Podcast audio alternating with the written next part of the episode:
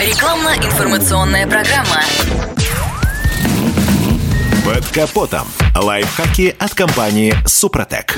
С вами Кирилл Манжула. Здравия желаю.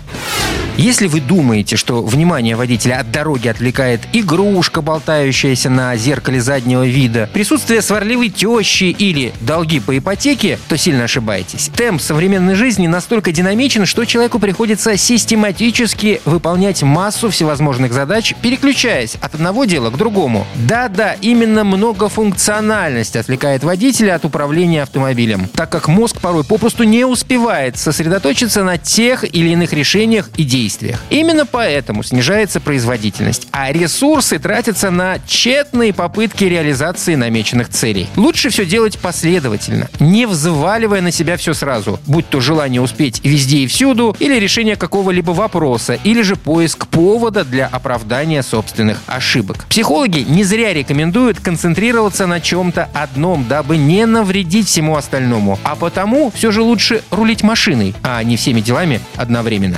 Прямой путь Путь к снижению концентрации, физическому недомоганию и нервозности – это жажда. Не стоит дожидаться невыносимой сухости во рту, тяжести в голове и упадка сил. Бутылочка с водой в салоне никогда не будет лишней. Лучше пить сразу же, как только подобное желание возникло. Помимо прочего, ученые выяснили, что беспорядок в разы усиливает стрессовое состояние. А значит, содержать салон машины в бардаке привычка, мягко говоря, так себе. Во-первых, вам придется тратить время и нервы на поиск необходимых вещей в этом бардаке. Во-вторых, захламленное пространство провоцирует беспокойство и раздражительность. Еще один раздражающий фактор – неудобная одежда и обувь, из-за чего водитель постоянно пребывает в состоянии дискомфорта. Поэтому не стоит ездить за рулем в бушлате или шубе. Их несложно снять перед отправлением, а также в сланцах или туфлях на каблуке.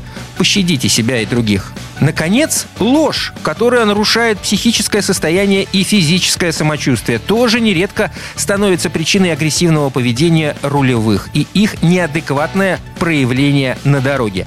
Психотерапевтами доказано, что честность является залогом позитивных эмоций, а вранье приводит к меланхолии и депрессивным настроениям. Иными словами, чем меньше вы обманываете, тем лучше себя чувствуете. На этом пока все. С вами был Кирилл Манжула. Слушайте рубрику «Под капотом» и программу «Мой автомобиль» в подкастах на нашем сайте и в мобильном приложении «Радио КП», а в эфире с понедельника по четверг в 7 утра. И помните, мы не истина в последней инстанции, но направление указываем верное.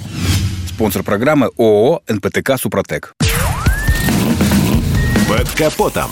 Лайфхаки от компании «Супротек».